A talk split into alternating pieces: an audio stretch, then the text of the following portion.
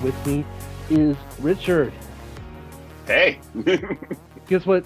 Today is today is another edition of Boys Night because it's just Richard and I with a Z.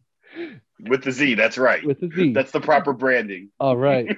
so, well, we had Carrie on on part one, but Carrie can't join us today. So, we're going to do part two of basically miscellaneous spotlights, things that that we like that don't come up on an independent comic book podcast. Uh, we were going to do a third episode of this, but something came up. Uh, I'm not going to say what it is. You'll have to stay tuned for next week if you if you're interested. And uh, we got something big, and we're starting the season early next week. Um, so I hope you guys all enjoy that when that happens. But that's next week, and we're here for this week. So let's get started on a couple things. I brought two things to the table. So did Richard. So um, I was going to start first, but I I don't. I want to stop talking. So Richard, do you want to go first? Yeah, absolutely. Uh, so what I wanted to spotlight is uh, um, last week was uh, WrestleMania week, and Ooh. I watched an unhealthy amount of wrestling. Like I think I watched over the span of the of a week about 18 hours of wrestling, Mhm. A- and it was all very good. like I was, I, like I feel like we're in this weird golden age of wrestling where like WWE is still good, but it doesn't have a stranglehold. There's AEW now, and you can stream wrestling from all over the world. Your New Japan's, your Yeah. your you know these uh, European, these British federations. So like all the wrestling is just great right now. But um, WrestleMania itself was awesome. They had a bunch of celebrity spots. They had uh, Jake Paul do a tag team match with The Miz against Really? Rey Mysterio and Rey Mysterio's son Oh, and uh, Jake Paul right. could just be a professional professional wrestler. He was fantastic. Like I was just like, oh, because I don't come with the Jake the Paul's baggage. I just I think they're neat, and whatever transgressions that they made, like they were teenagers and underage, and teenagers are shitty. So, but like I don't feel like I've seen them do anything problematic recently as adults. So like I don't have the vitriol that the rest of the internet has for them. Um but but like yeah. Um but he got it. He he just he he he nailed what he needed to do. Like he he could be a full-time wrestler if that's something he was into. And that was surprising. Um they had another spot where they had a long running storyline between Johnny Knoxville and a uh a wrestler Sami Zayn and it was literally it started in the ramp up to Jackass Forever coming into the theater had gone through its theater run and this culmination at WrestleMania. It was Mm-hmm. it, it was a, literally a living cartoon, Brian. Nice. I can only imagine because I I mean I've heard I know Johnny Knoxville had has done the um the Royal Rumble before and yes. and and and like he's he's down for anything and so um I can only imagine what like when he's on a solo spot what what he would do like So yeah, it was it was epic. So they have their match. It's silly. So Mhm. finally, Sami Zayn gets the upper hand and um is gonna beat up Johnny Knoxville. So of course, Chris Pontius pops out, strips Okay. down, and it's like humping Sami Zayn. That freaks him out. At a point, Wee Man comes out from under the ring. Wee Man, probably the best part of all of WrestleMania, picks up Sami Zayn and body slams him the same way that uh, Hulk Hogan bo- uh, body slams Andre, Andre the Giant at uh, WrestleMania 3. nice Like, it, it looks so epic. it's a callback and it This- also but like this, you know, this awesome. Small, diminutive dude, like just picking up this guy and dropping him. It's great and it down. culminates in a, uh spot where they break a table, but the table is covered in mouse traps. of course And then later on in the match, like you know, more of the Jackass people come, more of the cast from Jackass Forever, and they pull out a giant mouse trap, put it in the ring, taser Sami Zayn, set off the mouse trap, and that's how they pin him down. Like he's underneath. Like the part that would snap a mouse a mouse's neck, he's underneath Mhm. that part. Oh no. Oh man, that's awesome though. that is pretty cool.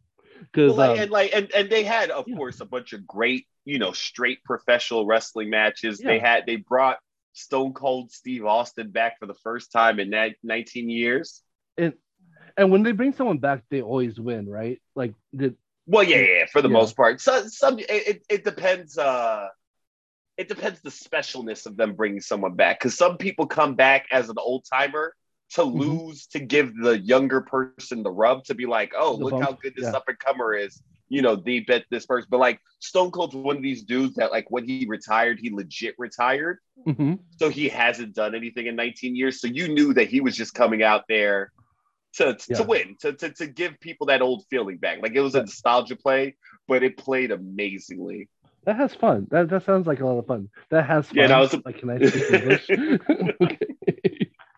that that does that sounds like a lot of fun. I um I've always liked Stone Cold. He's kind of one of those uh those those like epic like icons of, of wrestling. Yeah, definitely. And also, you know, his whole character is he's like, you know, a country Texan. Like, well, that's what he Yeah. is in real life.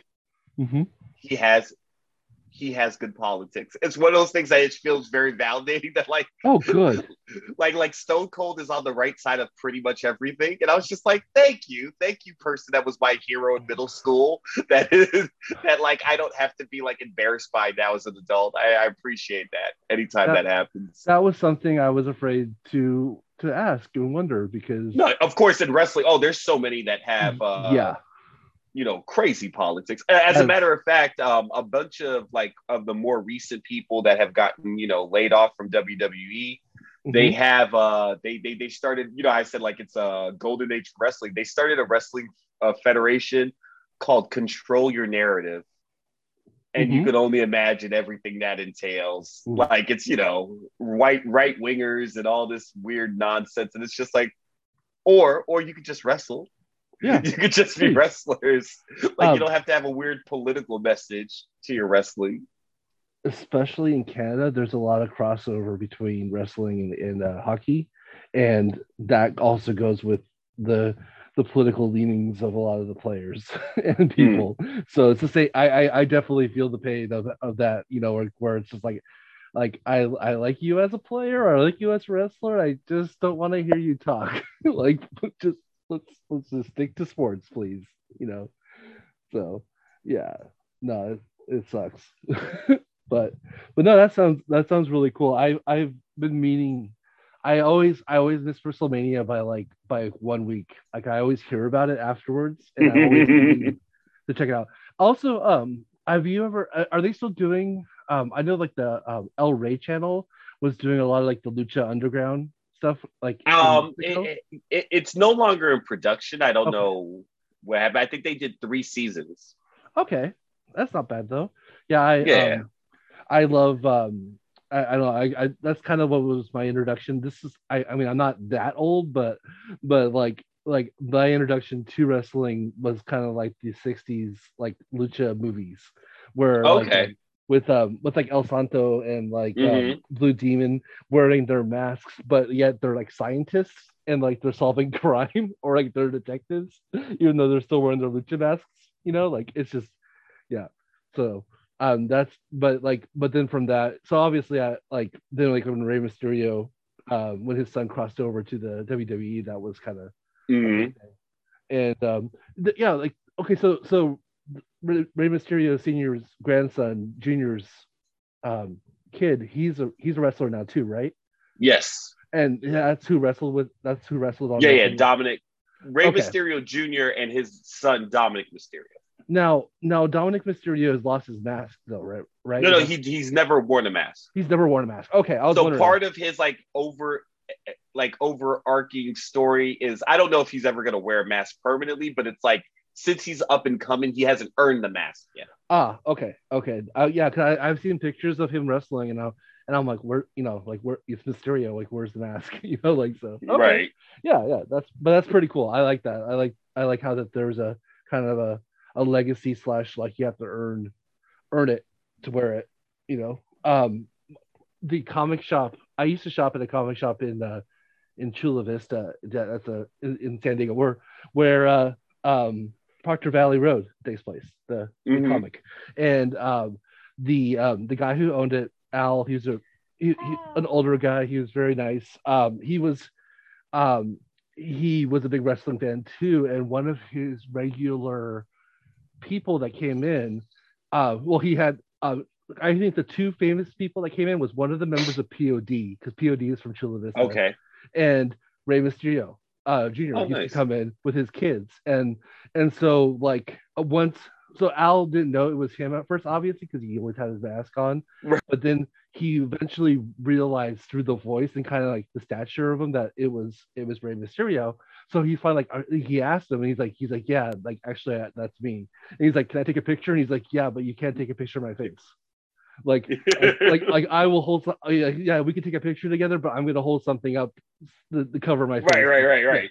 Because because I can't yeah because I say I trust that you're not gonna give it out to people but like I just you know that's it's part of my it's part of my thing. like so what, what I love, one thing I love, and it also hate, it's part of one of those things that uh is great and bad about wrestling. And now that I've seen it bleed into real life, it, Mhm. It's kind of more depressing. But you know, they get to make their own reality in wrestling because you know these are fake stories. It's a TV show. yeah exactly. So there's a whole segment in time in WCW where Rey Mysterio wrestles maskless. Like Oh. he takes off the mask for years, like towards the end of WCW.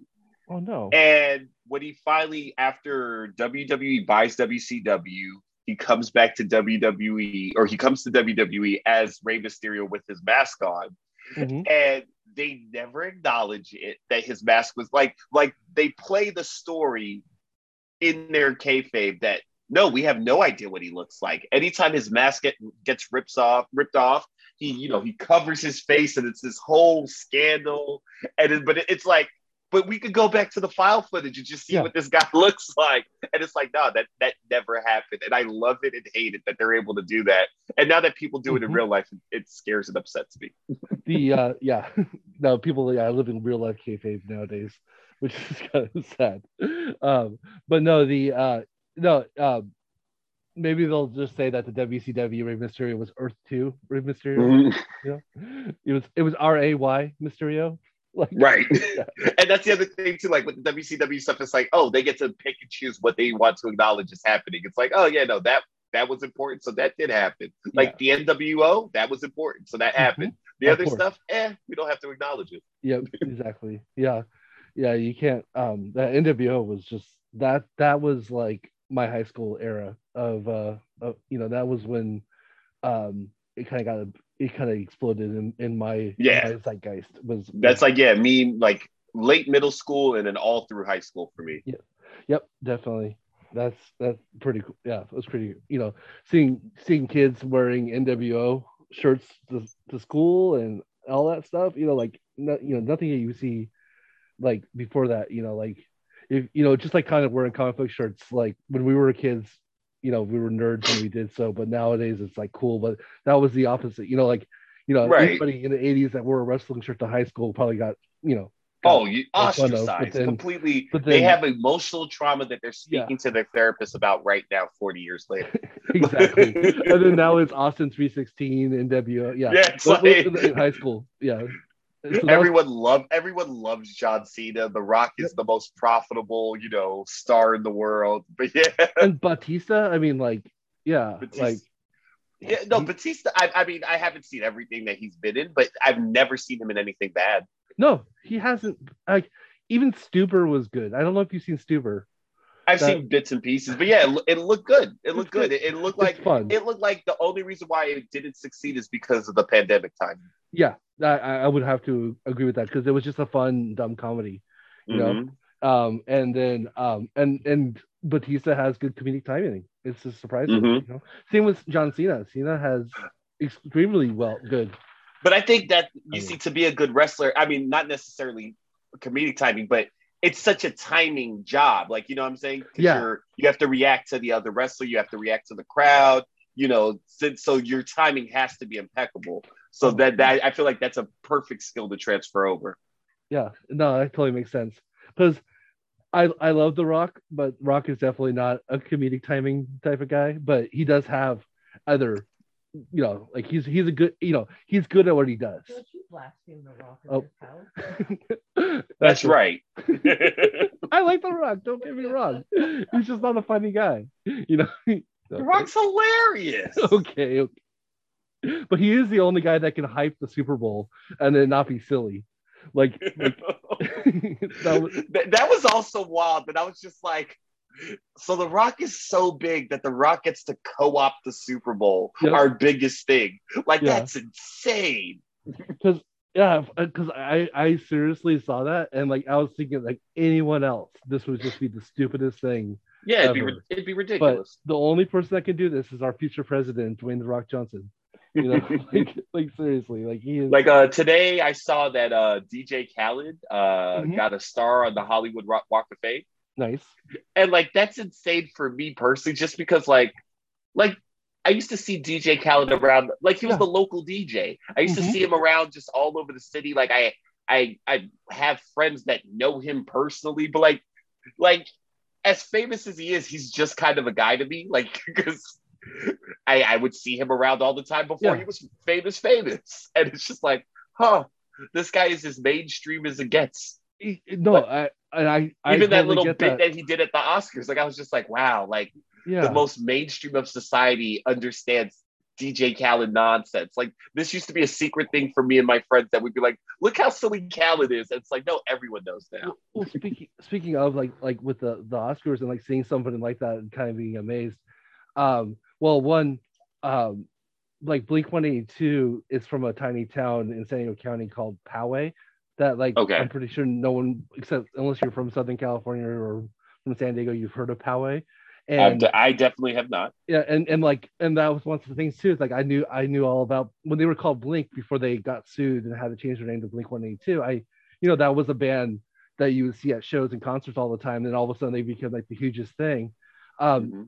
Travis Barker is not their original drummer, but Travis was originally the drummer of a band called the Aquabats, and that was Okay. an, that was another like like staple show. Like you go like Aquabat shows were all the time, and then now Travis Barker was like the drummer for part of the Oscars. You know, it's like Right. it's just like crazy, like just like to see that, but it is pretty cool. Yeah, like same time. Pitbull. Pitbull is Mr. Worldwide. Yep. When I was in high school, Pitbull was a local artist that would perform your pep rally.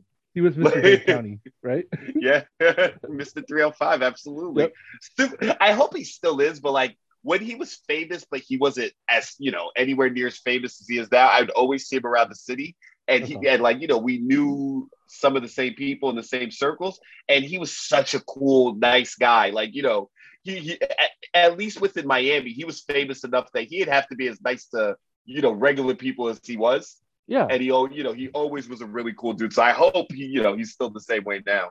yeah, that, I, yeah, that, that. I hope, I always hope that you know when it comes to to people who are famous like that, that they're Yeah, able but- to. but of- also I, I don't blame people if they're crazy because like fame is a crazy thing like it's not a normal Oh. thing not that many people should be pay- paying attention to anybody like when when you get that famous and you're like where you can't really do anything without there being some kind of opinion some kind of you know response to what you're doing that you Right. basically you almost turn into like a psychopath like like you Right. can no you can no longer function like as like a regular human being like you don't understand humanity anymore i can only but that's that's at least that's my perception of it you know no i mean uh, no no i think you're spot on with that one like Yeah. and, and, and, and it's just a normal function of things is that yeah how can you how can you react to something that you don't encounter anymore like, yeah and like yeah like like i if i've been famous like you know insanely Yeah. world famous for a decade like yeah I, I haven't done all sorts of normal shit in a decade. How can i still be normal? Exactly. And when it comes to like you know especially when it comes to, to music and where or like if you're like a writer of some sort um it, that usually falters because you no longer understand what it is to have human emotions you know? Like unfortunately like yeah you know, no no you're right though. Like yeah so many writers it's like oh their first however you know the, the first half of their career is epic. And then it's like oh yeah, then that second half of the career they're writing from their ivory tower and they don't have perspective anymore. Exactly. Unless unless you're the beatles and you just do so many drugs and you just talk about how how how great the drugs are, like in your song. But still, even Yeah. for the Beatles, like that Yeah. whole thing, like it's so condensed. Because what, what what's the Beatles run? Like thirteen years? so so first album came out in 63 and the last album um well the, okay the last album that came out while they were still a band was 69 so we're oh, talking so not even. yeah because uh, let it be came out posthumously um like the 19 in like 1970 and i think a couple months before that is when um when lennon broke up the band. So yeah you're talking about six to seven years. And you're talking about 13 albums in six to seven years. That's insane. Like and there's not maybe the only one you could possibly say is a dud is is yellow submarine because it's only really six songs on it. But But still, like you, it, it makes sense that like they were able to crank out those bangers because like you still have perspective six, seven years in. Like exactly not to say that they're not still making good music, but like we're in year 25-ish of Beyonce. Beyonce hasn't done regular people shit in like at least 23 years. At We're, in a, we're, we're we're closing in on year 30 of Jay-Z, year Mhm. 20 something of Kanye, you know, of Kanye West. Or no, Yeah. yeah, we're like right around year 20, 21 of Kanye yeah being like a known quantity. And like, you know, and he has his own Kanye stuff going on, mental health Yeah. or whatever. But Yeah. like, yeah, how can you expect someone to be normal if like they haven't been normal 15, 16, 20 years?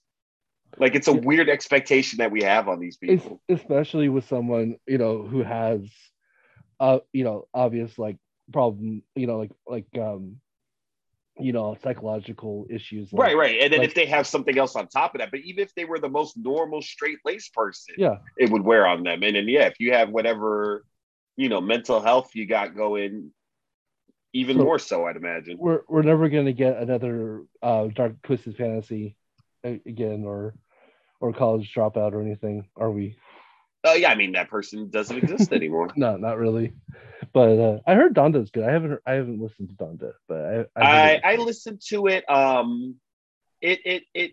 I, I did. I haven't listened to Donda too. I listened to Donda from last year. yes It was very long, and the songs, even the songs that I really enjoyed, like a lot of the songs feel samey. And I don't think that's a function of Kanye West. I think that's hip hop now generally. Like Mhm. there's so many albums. Like I think the I listened to the most recent Travis Scott album. It's the same way where it's just like, hey, if I'm not paying attention to the track list, I can't tell when one song ends and the other begins because the beat patterns and you know the tonality of their voices are so similar that Mhm. I I remember listening to Travis uh, Scott and I was like, is this still the, the first song? And I was like on track four. and then same thing with that Donda album. It was like, oh, like I Yeah. just listened to five songs, but I thought it was just one song. Yeah. Uh no, I I totally get that. That's like really any kind of genre of music too. You know, like you, you, you sometimes it just it almost it's almost like a, a laziness thing, you know, sometimes. Or that's just how they like to make music and that's what Yeah, they yeah. do. You know? Right. Well, I mean, yeah, it's just how things evolve. But like, whereas you listen to like college dropout, and it's Yeah. like, oh yeah, no two songs sound the same. No. like this, absolutely you know, this is very upbeat. This is something you could dance to. This is very, you know, somber. Like, like you know, like the tempo and the the the, the subject matter.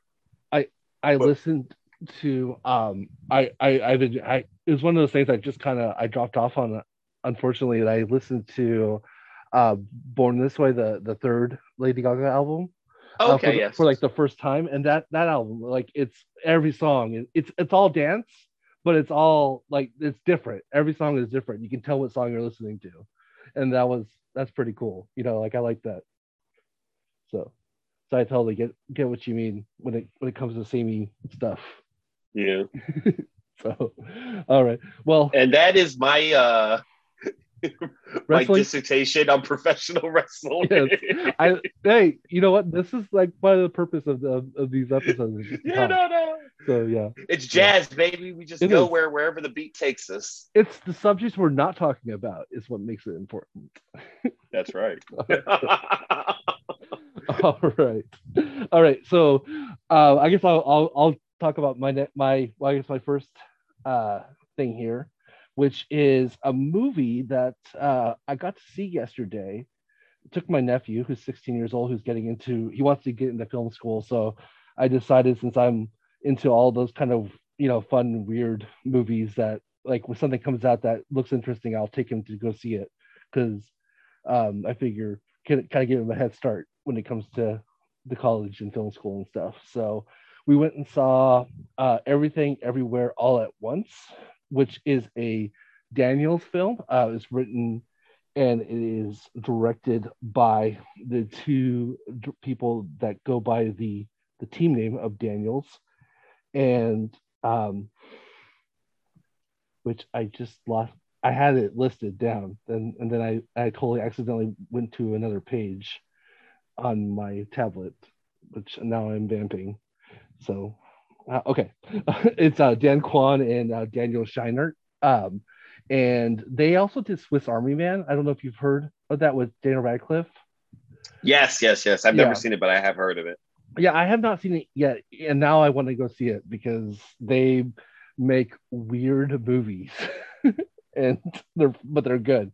This one it stars Michelle Yeoh, um, Stephanie Hsu, uh, Ke Huy Quan, and James Hong, and uh, Jamie Lee Curtis as well. Um, also, uh, Tallie Medel and Jenny Slate kind of have uh, moments in this movie as well. Um, so this everything in comics now or movie comic book movies we're we're going into the uh multiverse era or we're now in the multiverse era of comics or at least comic book movies Yes. and this is a multiverse movie but it is nothing like you've ever seen before this is kind of in my personal opinion like this is the best rendition yet so far of what a multiverse is and what can be on in film and uh, basically it's about a um, an older Chinese immigrant uh, who's come to America, started a laundromat with her husband, has a daughter, um, and she's getting foreclosed by the IRS because she keeps on uh, trying. She she keeps on trying to try new things, yet, and then and then she uses them as a tax write off like like on like like she has like a karaoke machine as a tax write-off for a laundromat and like and things like that because she wanted to become a singer and and so um well it turns out that there is this major threat to the multiverse that this other universe called um that they call themselves the alpha multiverse or alpha universe has detected. And they are they're trying to fight it. And the Michelle Yeoh's character, whose name is Evelyn, um, that version created, who discovered the multiverse, created a way to channel your other multiversal selves and whatever abilities and powers or or thoughts and emotions that they have, you could channel them, and and so therefore, like, uh, you know, and you're able to use those skills in the in in the universe that you're in at the moment. So there's a map of the multiverse.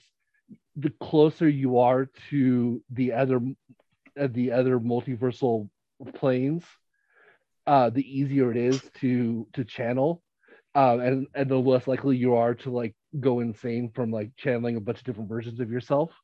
So the fact that Michelle Yeoh has tried to be so many things in her life she's created multiple paths. So she's basically become like the one, like Jet Li's the one, and um, where she could channel a bunch of different versions of herself that no one else could ever. okay. And so, um, this evil is coming to to basically destroy the world. I won't. I'm being very vague about the evil because that's a huge spoiler in the movie, and it's it's something that should not be revealed. If you're gonna go see this, you you got to you got to experience it. It's pretty cool. Um, and um, meanwhile, her life is crashing around around her. Her her husband wants to get a divorce. Um, her daughter is not is basically not talking to her because she won't accept that her daughter is gay and uh, has a has a uh, has a girlfriend. Um, and and he's and she's taking care of her elder, elder elderly can't talk today elderly uh, um, father who once kicked her out of her house when she got married in the first place, and now he's basically unable to take care of himself anymore. So now he's living with them. So you can just imagine how great that is. Um, the um, the it's it's a funny movie. It's hilarious actually. Uh, it's have, have you ever seen Stephen Chow um like uh, kung fu movie like um, Shaolin Soccer or Kung Fu Hustle? Um, like his kung fu movie styles, like movies, are like a good mix of like action. Like he knows what he's doing um, when it comes to like choreography of, of fights, and as well as he's funny. And the this movie has a very Stephen Chow feel to it. Like there's a bunch of awesome like kung fu fights in this movie, and they're but they have like twists to them because you're dealing with a multiverse, so you're dealing with different objects and things like that. Um, there, there's a great scene a fight, or, or I don't want to get to what they fight with, but I will reveal one thing. There is an awesome nunchuck fanny pack scene towards the beginning of the movie where somebody uses a, a, a fanny pack as a nunchuck and Interesting. and, and just and just takes out everybody with a fanny pack and it clicks it back on after they're done using it as a as a weapon and so it's stuff like that and then so you got the silliness you got the great action um but one thing that that sets this movie apart from all of that is that this movie is about like your life like life choices like how you see your family, how your family sees you. It's it's it's an emotional roller coaster of a movie. Like it is one scene, somebody's got crazy hot dog fingers and you don't know what the hell is going on. And the next scene, like they're they're coping with like, you know, of like the the failures of their lives and like how and how do you move on from them and how do you become a new and better person?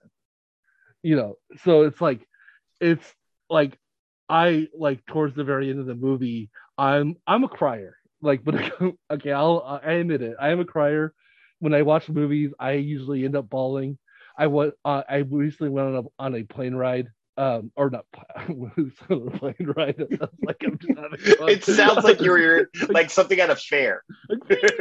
You're like, yeah, I, I, I rode the plane ride. So, so I, I, I recently went on a business trip and when I was on the on a, on a plane, there you go, like a big boy. There you go, like, like, a big boy. And so, and um, and I'm watching Encanto uh for the first time, and I'm bawling at my at my at my uh chair I, I, I while sitting there, and then my coworkers are looking over at me like, "What's wrong?" And I'm like, "I'm watching Encanto. I'm really excited. I'm really sorry." Yo, I, am not gonna front. I did. I I don't know. I didn't cry when I watched Encanto, but the when when when you see his place setting in the wall, uh-huh. and I'm uh-huh. being as vague as possible uh-huh. if you uh-huh. haven't seen Encanto, but when you see that, that almost broke me. Like oh. I was oh. just like, "Oh, come on! He really loves his family." So uh, I'm as aforementioned with this movie. Um, I'm watching it with my nephew, and I'm like, "Don't look over at me! like your your your forty your 41 year old uncle is crying his eyes out right now." I'm like, "No, you need to be like, it's okay to cry, man. It yeah, happens to all of us. That's true. Yeah, except for me because I'm too macho. Yes, me too. and cue me watching the scene when Bing Bong jumps out of the cart and mm-hmm. I turned into a puddle. yes. um, I saw. So I was away from. Um, I I lived in Houston for a little bit. Um, and and I you know I was away from like Carrie and and like family and loved ones, and I went and saw Coco because that was right around the time it came out. And Coco will break you. Carrie, we got on the phone like immediately afterwards, and Carrie asked me like what the movie was about and basically our response was like nah I, every time I, am good. I can watch the whole movie. It's yeah. that last remember me. Uh-huh. That's exactly it's like, it's like, oh they're, they're like oh you think you're tough? You think you're not gonna cry? Yeah. All right. And then they keep the last bullet in the chamber. They're like oh i got something special mm-hmm. for you. And that yeah. last remember me if that doesn't break you you you're some sort of super villain or sociopath or something because yeah. it breaks me every time. I know it's coming, Yeah. and it's Oh. gonna get me every time. there's no stopping it. I like I've even tried to watch it on YouTube just to see if I can like withstand it, but no. Like like I can just watch it for like a minute and a half and it's like okay I'm done. I, I can't I can't do this. This is awesome, but also very sad. Uh, well, last thing um, I'm just gonna say um, I don't want to. I'm not gonna spoil anything, but all I have to say is uh, Raccacoonie. If you watch everything everywhere all at once, you will know exactly what I'm talking about and how amazing Raccacoonie is. But I'm not gonna spoil it for y'all. But just take my word. Go see it for Raccacoonie. okay. All right. Well, Richard, you, uh, what's your other uh, spotlight for this episode? My uh, second spotlight for the second episode is uh, I read uh, I finished up uh, Inferno over in X Men as well as uh, Mhm. the the X Death and X Lives of uh, of Wolverine. Ooh. And have have you read any of that? Are you caught up on any of that? I've so I've I've read the first three issues of Inferno because that's what's on the the universe um, Mm. application, and I read the first issue of X. Oh yeah, because they they put that one day and date. That was weird. yeah, and then the, after that they, they it's, it's yeah we gotta wait. And then X yeah, yeah, the right. X Lives is the one that he's traveling through time, Yeah, right? yeah, yeah. X Lives. Okay. Yeah, no, no. I know. I'm saying I remember when they put that up. The day that that dropped, that Wednesday, they just put it up, and they never do that with any other book. Yeah. I, I know that. I'm sure they're It- trying to push people to the store. The same. But- the same week, DC did the same thing on their app with the Monkey Prince, like for Oh, okay. Yeah, and it was the same thing. I'm like, okay, cool. Like this is gonna come out, and I'm gonna read it on the app as it comes out because like they do that with like the milestone books and everything. But yeah, no, it was just the first issue. Now I gotta wait six or three I pay a lot of money for that DC app to never really look at it. like Yeah. I don't never look at it, but like I I visit my Comixology Unlimited and my Marvel Unlimited a lot more frequently than I do my DC Universe app. I I totally get that. I I got the DC um app for uh, Sandman, and if anyone who has that app knows that there's no Sandman on that. So um but i have been enjoying you know like um i've been catching up on like you know the you know the the batman stuff that's been going on and catwoman and all that kind of stuff so it's it's been that's been good and like nightwing like i said like last week that's how i've been Yes. reading it and that's still a recommend of mine that'd be funny if i came back this episode and said i hated it i lied Uh, and, So- on retrospect, I, Yeah. I never. I, you, come out as a big Ric Grayson guy. yeah You're oh like, yeah the best thing that ever happened to him is when he got the brain damage and he couldn't he couldn't remember who he was. Uh, so weird. What? A, I love comic books, but Yeah. yeah, so strange. That's such a weird decision. I I yeah, have, yeah. Go ahead, continue. I, I apologize. I, I totally railroaded. you No, no. It's fine. But yeah, so the X Lives of Wolverine is a story, like you were saying, about time travel. So in the uh I believe the between the X Force and the Wolverine books, Mhm. uh this is during the Hickman era and this post House of X era. In those books, the uh main antagonist is a, exceedingly uh Mikhail Rasputin Mhm. uh, uh, uh, Colossus and Magik's older brother, who is a terrible character. And I don't mean terrible as he does bad things.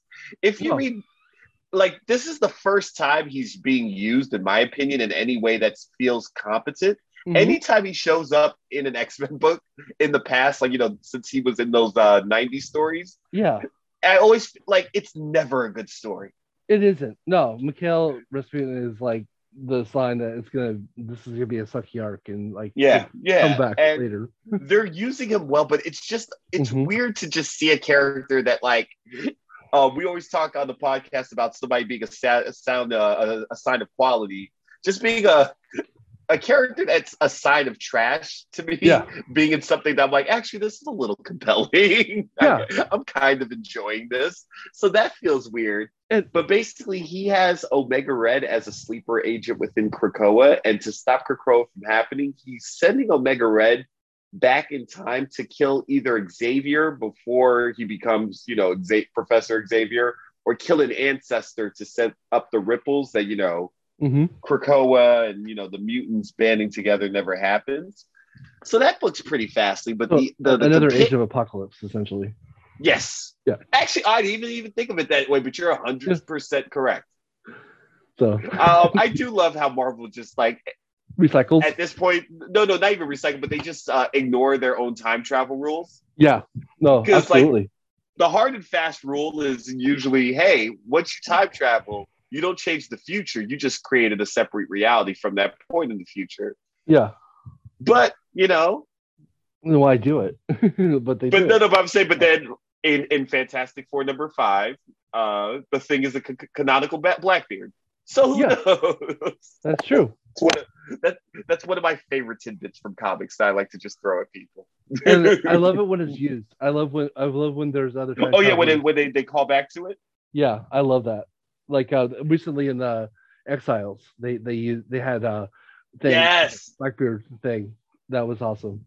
So that book is a lot older than you remember it being because I had to look something up about that book, and I was, I feel like it's a super recent book, but it's like four years ago. oh, absolutely that and um Generation X, like those two series, like feel like they were like recent, but those are fairly old. Uh, you know, like like yeah, when uh when uh Captain Carter showed up on uh on What If, yeah, and I was and I was just like, oh, like when that first issue come out, and I looked it up, I was just like, really?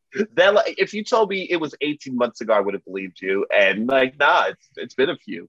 what I love is that no one, like everyone, was like, "Oh, that's like the first time that she's ever been Captain Carter." And it's like, no, you like uh, seriously, like only a couple years ago, Exiles, like she, it was Captain, it was Captain Carter and and um and female Bucky. Yeah, yeah, Yeah. that's where they get Yeah. the, the the design from from that Exiles book. Yes. mm-hmm. Was, yeah. So, but yeah, sorry, I I but yeah, digress. no, um, but yeah, so and the X Deaths book, I don't, I want you to read uh Inferno, so I don't want to spoil anything, but it's Uh-huh. a uh, it's a manhunt book, and that one is the one that I feel very weird about because it's very it's good, but I don't know the end of Inferno. I feel like they because we all know that Hickman leaving the books were kind of abrupt. He just kind of Mhm. announced he's like, "Eh, I'm wrapping up the story in the next two months." Yeah. or or whatever it was. But uh the resolution that we're getting out of it, it's like, well, it's it's like it, it feels kind of like it's not bad because I don't want to like kill it because if it was bad, I'd just say it was bad. It's Mhm. still very interesting and enjoyable, but it's like if I was uh like uh stacking a house of cards or doing one of those domino, you know, fall, you know, domino mazes and Mhm. and I knocked it over before it was complete. So like all that Mm. hard work at the beginning, it's like, oh, oh, that that's what all that was for. Okay. I mean, we could do some fun stuff with it, but yeah. I don't love that this happened. It's it's kind of like when you, you have somebody who, has like an hour to tell a story and they do all this build up for like the first like 45 minutes and then realize they have 15 minutes to get everything done and it's, and it's, Fair. it's rushed and yeah and don't um, call me out like that on the podcast, all right? yeah well there's a lot of movies like that too where it's like it's like really we built this up for like an hour and a half and really the resolution is going to be like 10 minutes and like that's going to be it and we only got a million dollars of budget left. Yeah. Wrap it up, baby. exactly the rest of this is going to take place in an abandoned shopping mall for no reason Yeah. at all so oh I feel like that happens with anime a lot. Like like last time I was talking about watching anime, Mhm. it's like they start blowing their budget early and middle of the series, and then like they're like, "Hey man, you're getting to the end of the order. We got to wrap this story up." And all of a sudden, like what was like you know uh like the first half of the series is like a game of early Game of Thrones pace, and Yeah. then the the latter half just ends like Game of Thrones. It's like, hey man. this battle is on this side of the world, but we're gonna go to another battle next episode that would have took a whole season to walk to, but next time it's just gonna be the next episode. Don't worry about it. Don't think Mhm. too hard. like yeah, I'm like oh yeah we're sure you've seen you've seen battles before you don't need to watch the entire battle like you know, Right. the- yeah it, it- yeah there was dragons you know like don't worry it was cool um kind of like the uh, uh the simpsons episode uh, that is the lord of the flies ripoff um I I just rewatched that recently, so it's Oh. fresh in my mind. so and then like they're like and the kids were saved by Moe Mm. no, no, but, but no, but no, he, he doesn't mm, because he really thinks about it.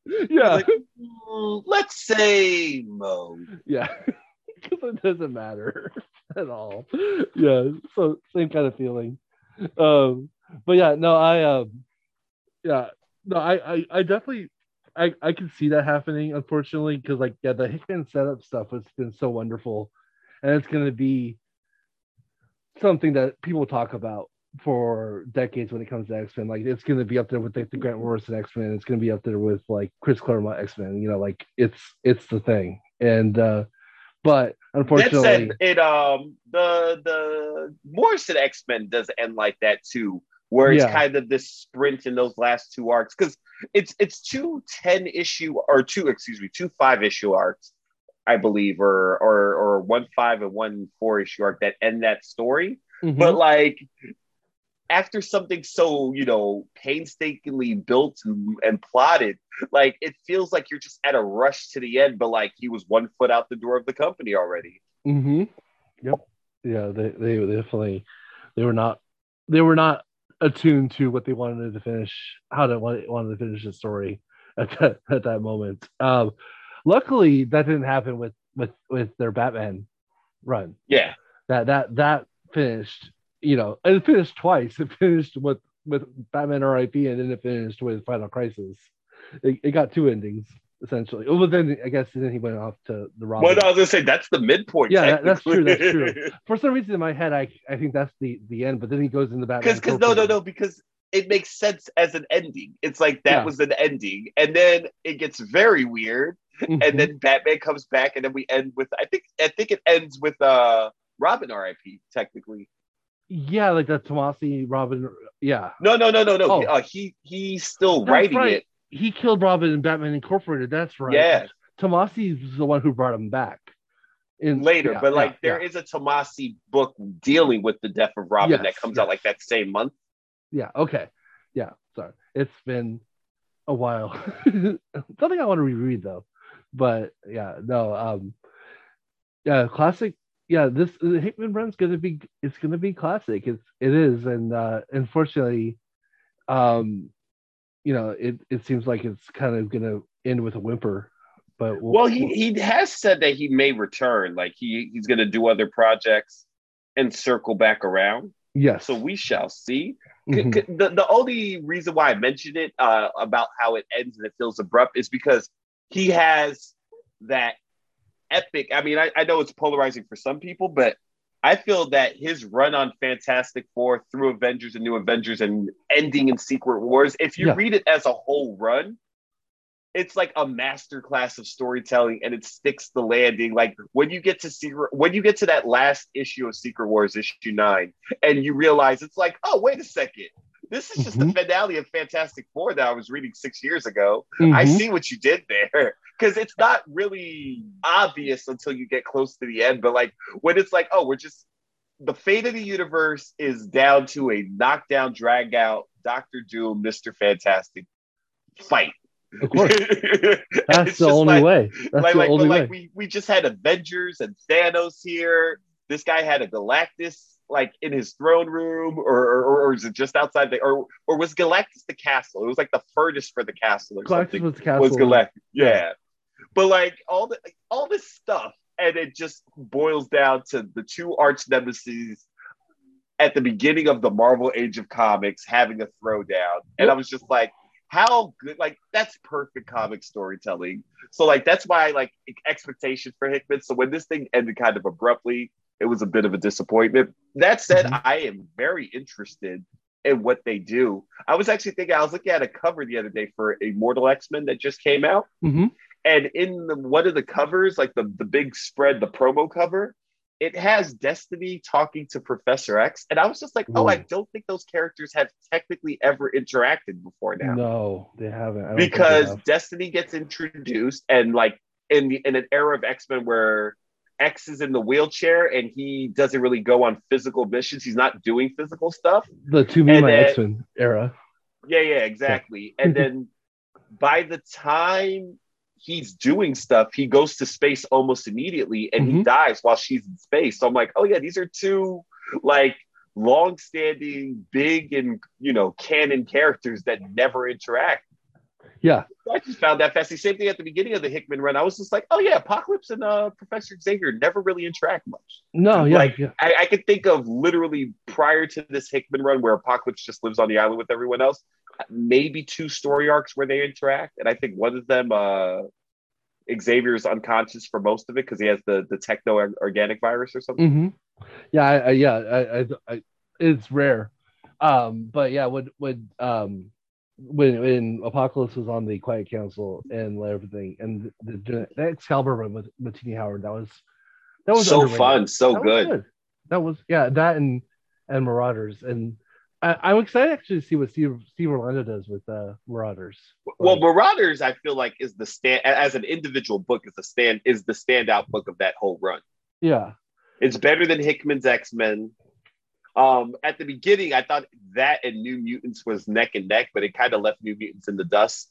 yeah. I mean, V- Vita's Vita's was uh, was good. Like when when when they took over, that that was that was some good New Mutant stuff. And as as a as as a person who's like New Mutants is like my my X team. That's and so I, I, the X Men are my X team, but the, the New Mutants, those are the better characters. Like their their interpersonal play. Like I'd rather watch them interact like than Mhm. the X than the, the regular X Men. yeah.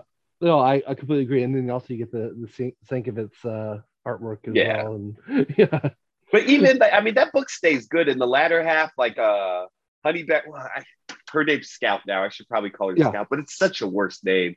like, yeah. I, I prefer Honey Badger. I prefer like like Gabby. Just just or- Gabby. yeah. But like I'm just like, but why would you give her a worse name? Yeah. Like Now- if I'm not I'm not against changing the name, but just Yeah. why would you make it worse? Well, that was like oh well okay, what was first Sprite or uh Shadowcat? Was it no, no, Sprite. Right? S- Sprite is before Shadowcat. I don't know if Sprite or is before or after Ariel. Yeah. Oh yeah, that's right. I think I think Ariel might have been first, and then Sprite, and then Shadow. So so Kitty Pryde improved with with her nicknames because and then because Shadowcat definitely I think was the best of, of her nicknames, and then they just Well, started calling her Kate or Kitty Pryde or Kate Pryde now, but well, yeah, Captain Kate. That's it. Yeah. hmm And uh, but um, but yeah, um, yeah. Unfortunately, I mean, Honey Badger was funny because I mean, the meme and everything, and and she, yeah, Honey Badger is kind of like a mini Wolverine, so that made Mhm. sense. And uh, but then yeah, Scout, it doesn't, it doesn't, it doesn't. like it's just doesn't- so blah. It's It just is. so blah. Like it, it evokes nothing. It does. It doesn't. It, uh, it has. It, there's there's no there's no callback to anything Laura Kinney or anything Logan. Like there's nothing. I mean, like like I understand like she's her own character, but but she's also a clone of a clone. so like you, you kind of feel like you need to have some kind of you know like um some kind of callback. You know.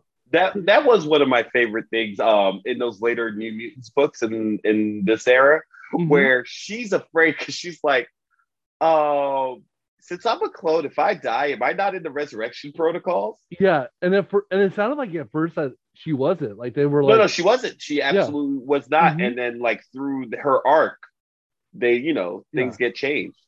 and I always But like, oh sorry go ahead. No, no, go ahead, go ahead, go ahead. I was say I always like the Shadow King as a nemesis too, and that yeah. was that was pretty cool. Like having, But also, one of the consequences of uh, what I was gonna say is things getting changed is uh Madelyne Pryor also in the resurrection protocol. uh-huh, yep. And oh, Havoc was happy about that at the end of uh, that was That's so.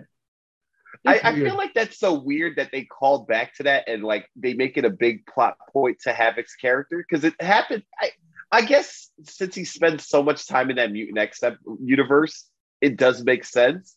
yeah, But like, I just feel like I he dated Polaris. Sil- or uh, uh, Lorna for years. Yeah. yeah, yeah, that, yeah. That to me was always the the the you know that was the couple was Lorna and uh and and Alex.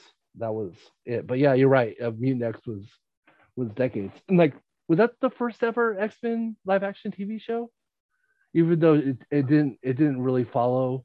Right. Yeah. It didn't Yeah. follow any. Yeah. It did. It, it was yeah an X Men TV show, but the uh the Generation X TV Yes. movie is before it. Oh, okay, yes, yes. And that was oh man, that's what introduced me to like those characters. outside of Jubilee, obviously, because I the X Men '92. Right. But yeah, um, but uh, but yeah, no, the um, and that was that I I still I have so many fond memories of that. You know, of like I watching- taped it and I watched that tape so much, Brian.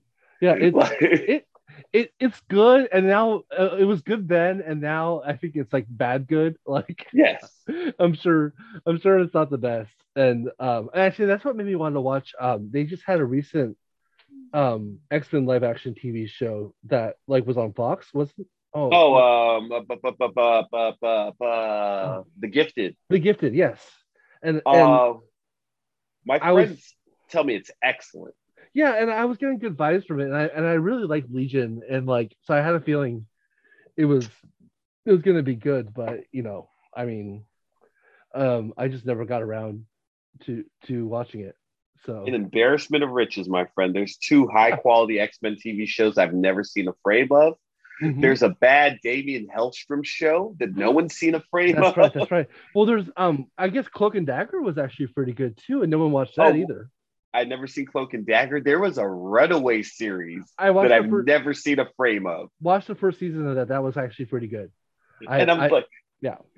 I just feel like, like in my mind, Runaways is still such a niche Marvel property It to be is. like, yo, there's a season, there's a series of multiple seasons of Runaways. Just sounds wacky to me. No, yeah, no, absolutely. Well, it's the whole. There was a um, Groot and and Rocket Raccoon made it to live action before like some, you know, like like some major Marvel characters, you know, Before like, the Vision, before the Vision, exactly. That's it. Yeah. I think technically, was it before Scarlet Witch or was that Stinger? That Stinger might have been right before Guardians of the Galaxy. I think it was right before Guardians, but but yeah, but she wasn't in a movie officially until Right. after Guardians, and yeah, um, and then or like um Ant Man, and like yeah, like oh yeah, before Ant Man. What, what am I saying? founding founding members of of the Avengers, like Before in Ant Man, before Doctor Strange. Yeah, you you got a talking tree and a and a and an anthropomorphic raccoon with guns. you know, like So that- weird. That, but hey, they're awesome. I love it. Yeah, no, the movie's fantastic. But Yeah. who who, who could have called that? Yeah, like I do remember specifically when that's that was announced, Uh-huh. and like how everyone was just like, "What? Why? Why would they do that? That sounds insane." Yeah, which brings us back to Bautista as well. For uh, oh, true. yeah, that was that was the breakout role was uh, him uh, as Drax. That was awesome. Um, especially like even like in like Endgame, I still love the uh, not Endgame, um, the one before that, uh, Infinity War. Infinity Um, Warrior. when, when he's when he's standing so still that he thinks he's invisible.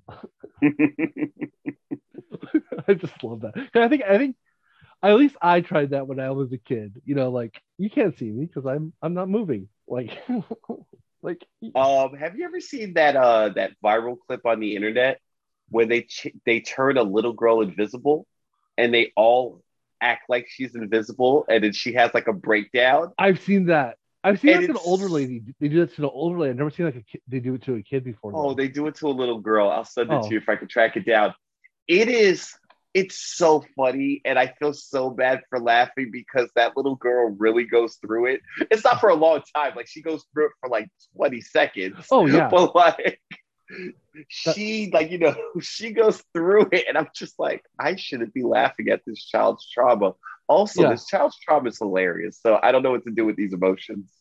I've seen I've seen two like sons do it to like their 50 or 60 year old mom, and that and that you know that was little that was funny, but because um uh yeah it it, it it it literally like you said like I can only imagine it, it's just like 20 seconds. You go through a plethora of emotions like Right. what, what, no no no no like like what is going on? Yeah. Oh, that's awesome. I gotta see that. Um, all right. Well, uh, do you wanna? Do you mind if I I move on to our Please my last jump uh, on it. choice? So, it is. I am going to talk really quickly about the Legend of Zelda. Yes, that the game from 1986. But I'm going to specifically talk about uh, the Game and Watch that came out last year, uh, which is a little portable um, contraption that's based on the old Nintendo Game and Watches, which were the first portable video games, handheld video games. Um, I think ever. Pretty sure. I think they came up with the Tiger ones. Um, I believe so. and also those like the old like baseball and football ones with the little dots. Um, but uh but anyways um so this came out for the uh the 35th anniversary of, of legend of zelda which was not unfortunately was not the best anniversary uh on on nintendo's behalf they didn't do a really good job celebrating my personal opinion the greatest you know series of all time and um but this is something that came out of it uh this is this little contraption it runs around like $40 um, MSRP, and you get the original Zelda. Uh, you get Zelda 2, and you get um, the original version of Link's Awakening, um, the Game Boy version of it, um, not the, the the remake on the Switch. So if you, in case you've only played the Switch version of it, this is the way to play the original version with the, the original art. The Switch version is great. Uh, don't get me wrong, but it's kind of cool to still play the original version of this. Um, the um, so you get kind of three different flavors of Legend of Zelda, and and um, I grew up playing the original Legend of Zelda game, and and I actually now have been spending. I I take this to work. It's also a clock. Uh, the clock has a little. It's it's based on Legend of Zelda, and uh, it, it goes from room to room um, and a little link automatically fights different monsters throughout the uh, the day, and um, and and when you get to noon or midnight is when he fights Ganon, and so, oh, nice. So every day at work at around like 11 45, 11 50, I start paying a little more attention to my clock because I'm like, oh yeah, here, here we go, Ganon fight, and you can take over as well if you want to, and you can fight in the little rooms against the monsters. Um, but um, but anyways, so um, that's just part of it. So I use this as a clock at work. Um, then at lunch, I work on my quest, which is to beat The Legend of Zelda in under an hour. I think I'm at an hour 10 right now. So um, every day at lunch, I have a half hour lunch. I try to get through like half the game essentially uh, during that during the lunch, and uh, and finish it like every two days. Um, it doesn't happen that way often, but uh, working on it. Um, but what's cool about this too is that the second quest um, is also on here. Uh, I believe the second quest from Zelda 2 is also on here, even though I've never tried it. What's the second quest? Um, the second quest, um, so basically, um, once you beat Zelda, um, you you can start a start a new game on the same file, and the the overworld map looks the same, but everything is in different places. All of the all of the characters, all the monsters, and everything, and all the uh, like are more difficult. And oh, so it's like a Zelda DD and Master Quest uh, Ocarina of Time. effectively, yes, yeah, It- and but all all the um everything is in different places, um, as well as the le- the the under the levels are differently shaped and a lot harder. The like, for example, like the the Stalfos, which are like the little walking skeletons, in Mhm. the the uh, second quest now shoot um like swords at you. Yeah, and and then um and there's two types of um of bubbles, one that uh, hurts you and one that makes you able not uh, if it hits you, you're not able to use your sword at all until you go into another room. Yeah, there's there's a lot of new puzzles, new difficulty. Um, I beat it once. I've never, I haven't tried to beat it again. It is it is a lot more difficult than the first quest, and a lot of people say that the first quest is really hard too. You know, and I think if I haven't been playing it since I was like seven years old, I would agree with them. You know, but um, and but this is a great way to get into a, an old game. Um, it's it's fun because it's it's so small. It's um, Switch is great and it's portable, but if you want something that fits in your pocket really easily and that you can just pull out if you like if you're waiting for like food or something, this is this is the way to go. And uh, the um, it also has a weird game and watch game on here called um, that it's like basically based on the hammer game, but it's Link and he's hammering bowls. I don't really play that one, but uh, the um, but yeah, I'm, I'm in it for for the original Zelda. Oh, um, also what the Japanese version. This is a little um, like uh, fun fact about the Legend of Zelda series. The Japanese version of the original Legend of Zelda was on the Famicom disk system, which came with a better sound card than the original Legend of Zelda in the United States on just the regular um, that came on the regular cartridges. Um, so you can play the Japanese version on here, and you get the soundtrack from the Japanese version, which includes Nice. like um, it's an extra track of music. Uh, like they you had like the bass music's the same, but then um, there's an extra track laid into the music that that's different. And also the sound effects are a little bit different because they were it, it was you know a better sound card, and um, and also some of the uh, the character just like the Mega Man 2 Japanese version, like some of the characters are just slightly different than uh, than the American version, slightly more difficult. Um, there's a character in uh, the there's a character in the um, American version that um, towards the end of the game that you shoot an arrow at it and it instantly dies. And in this uh, in the Japanese version, um, the way you would instantly kill that that um, monster um, instead of stabbing it multiple times with your sword was with um, you'd have to have a second controller attached with a microphone because they had a microphone thing on the on the Famicom, and then you would yell and it and it would die. But obviously, this portable Game and Watch doesn't have that feature, so so like um, there was m- multiple times me playing the Japanese version where I've never died in those rooms with those those certain characters, like the they're called Pols Voice. Um, and they look like little bunny heads. And I've never got killed by them, and I'm I'm getting like my ass handed to me by Pols Voice because I'm not used to actually having to fight them. I'm just used to just shoot an arrow at them and they die. So yeah, it's it's fun. I mean, now I'm rambling, but I, it, it, it, it's a it's a fun little game. Um, you know, and it's the full it's the full versions. Uh, the the screen's great. I mean, it's it's it's amazing, like how clear the screen is. Um, and it's a fun little novelty. Like we uh, and like and like, it's also kind of a cool thing to have in your pocket because uh, other gamers see it and they're like, oh, that's that's really cool. You know, it's kind of a cool like cred. When we went on our um, we went on a, cr- a cruise a few weeks ago, and I had it in my pocket, and I had to put it, you know, for the X-ray machine, I had to put it in the little bucket. And um, and the, the two people checking everything saw it, and they're like, "What is that?" And I showed it to them, and they're like, "Oh my god, that's so cool!" And I'm like, "I know, it's awesome." Brian's like, I know, I am cool. I so I haven't played the Mario version, um, but I mean, I'm I'm definitely more of a Zelda person than a Mario person. So um, I don't know how good the Mario version is compared to this, but uh, but yeah, I have this. Um, I went on to Etsy and I bought a, uh twenty dollars stand that someone Oh, custom nice. made for it. So now to, it's to, for the alarm clock function. Yep. So it sits on my desk. Um, actually, no alarm clock.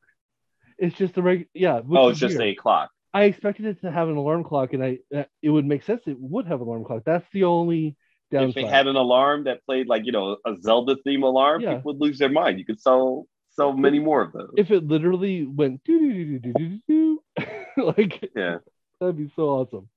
Yeah. No, I I no, that's that's the one thing. And thank you for for reminding me because uh, that's the one thing I wish it did have is is an alarm. But um, the game itself, um, uh, the it's definitely playable. Um, it's actually easier for me to play this version than it is to play the version on the Switch. So like the the, the it's the classic A B uh, buttons. Oh. uh, cla- the classic D pad on it. You know, it's it, it feels like an old NES uh, controller. So oh, definitely. I mean, it looks it too. I always feel like I've I, I've told you before offline Mhm. in uh, other conversations. I was like, I, I need to play Zelda one because I've never really touched it in any meaningful way. mm, But like, I am a tip. Like, I will be so annoyed if I start playing it. Of course, you know, I'll just look up a guide. But if I get stuck in this archaic game that, like, like you said, you've been playing since you were seven, I'm Yeah. gonna be very annoyed as an adult. Like, I'm I- just gonna be like, I should have been doing this back in the '80s. I Why can- can't I do it now? completely relate. Um, Metroid is that's my version of it. Like, um, I you know like a few years ago, I tried to play Metroid the NES version for the first time, and I'm like, oh, this is like a this is a baby game for babies. I can just you know play this. It's easy, and like two hours in, I'm like stuck in the same area still, and I'm like, what am I doing? like, yeah, I don't think I ever even beat Metroid. I I, I got all the way to to uh, Mother Brain, I just kept on dying, and I just quit. So, I um I definitely feel that pain. But if you Metroid's another one. I don't think I've ever played it, but I played it as Zero Mission. Yes. Yeah, I, I think yeah, I think I played it as um no, I haven't even played it as Zero Mission. No. I've only played I played the 3D ones. I played Prime and I played a little bit of Super Metroid. And that's it. Oh. I have I got Dread for uh, Christmas as a Christmas present, and I haven't played it yet though. But I heard it's. Um, I beat so I, I've beaten Fusion Mhm. Years ago, like when Fusion was new on the GBA, and then maybe two or three, or probably three or four years ago, more aptly, because it was prior to the pandemic. Um, I decided to beat Zero Mission, and then I beat Super Metroid, Ooh. and Super Metroid's worth it. Yeah, no, I was having fun playing it. I, Yeah, no, it's a really good game. Yeah. Like, I mean, it's on the Switch if you ever want to dive into it. It's just sitting there. But Mhm. like, it's one of those things that, like, I always love when you, you with things that people consider classics, when like you play it, you know, without the nostalgia, and you're like, no, no, no, you're t- you're totally validated. This is awesome. Yeah. no, it's great when that happens, and I'm always kind of trepidatious when someone tries Zelda for the first time, the original, because of that. Because like, I'm I am looking at that at, in Hyrule rose-colored glasses, and like, like that's a game that can do no wrong. But yet, I understand that there's a lot of flaws in that game, and um, so someone trying it now in 2022 for the first time, it might be a little off-putting at first, but give it some try. Give it a try and message me if you have any questions about how to get somewhere. You know, just talk to me. I know how to do it. You know. I also love that we're the same when you were talking about a uh, second quest. Mhm. and you're like, oh yeah, no, I've beaten it once. I never went back to it. Same thing when I played Master Quest. I was just like, oh, I've done this. I never have to be like, I can always say that I've done this one time, and I never have to revisit it. Like, 100%. That was me. like it wasn't even like, oh, it was hard or something. It was just kind of like, well, now that I've said that I've done this. exactly. That's the way I am with Zelda too. Um, the, that game is so hard, and I actually that's my goal is to actually good at that game now that I can play it anywhere I want, anywhere I go. True. Um, but once I beat that one time, I'm like, I'm done. Like I'm cool. um, um, but uh, it's a fun. That's a fun game, but it's just it's super difficult. Um, and I used to.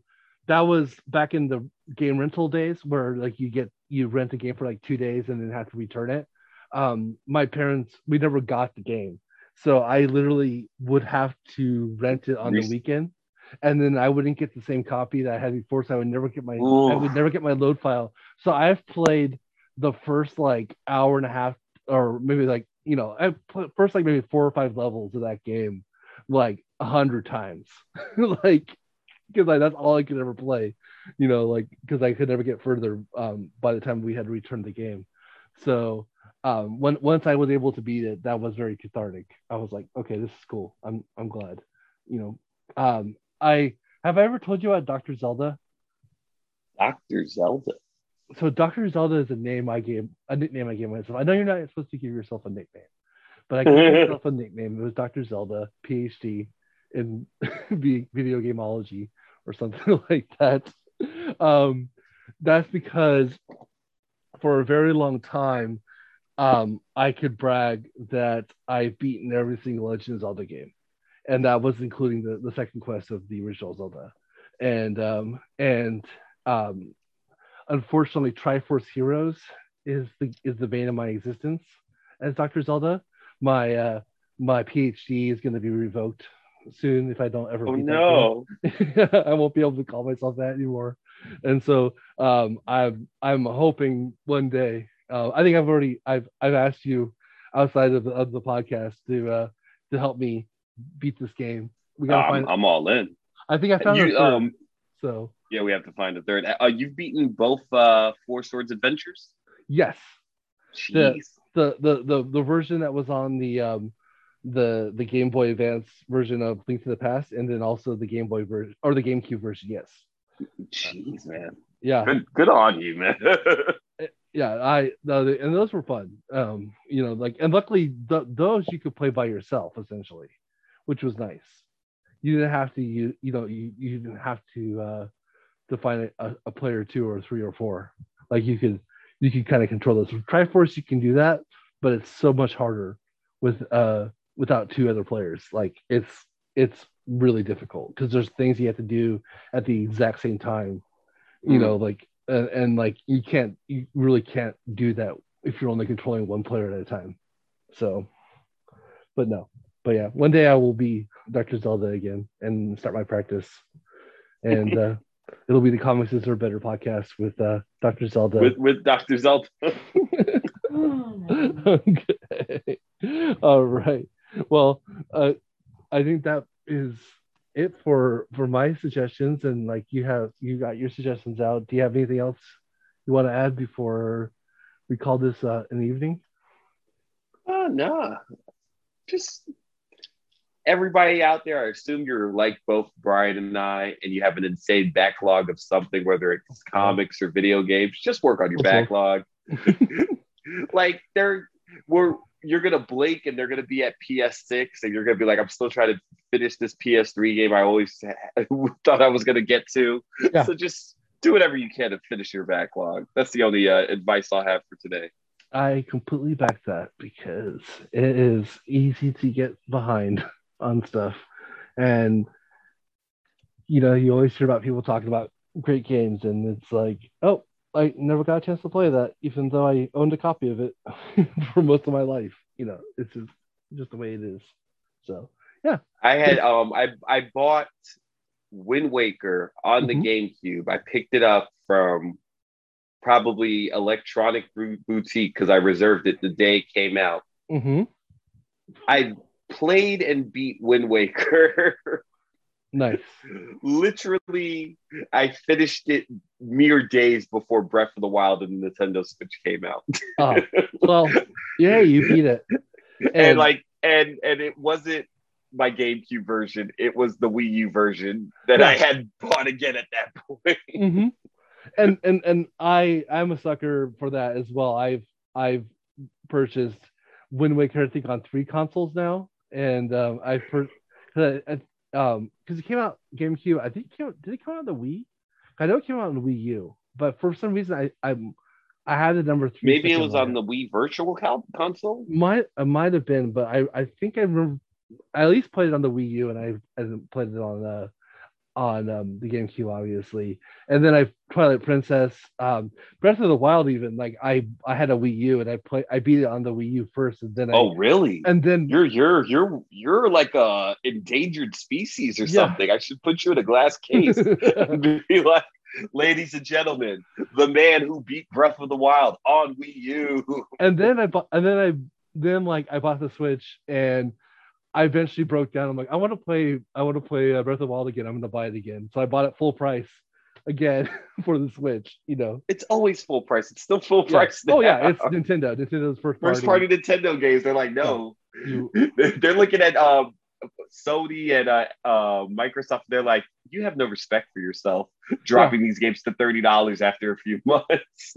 and then and then also not re- re-releasing things when people want them, like that that comic where uh, they're like, you know, Nintendo's like, you know, like don't emulate our games, don't steal our games, and they're like, well, I want to pay you for these games, but you but release them so I can buy them from you, and they're like, no, No. So annoying.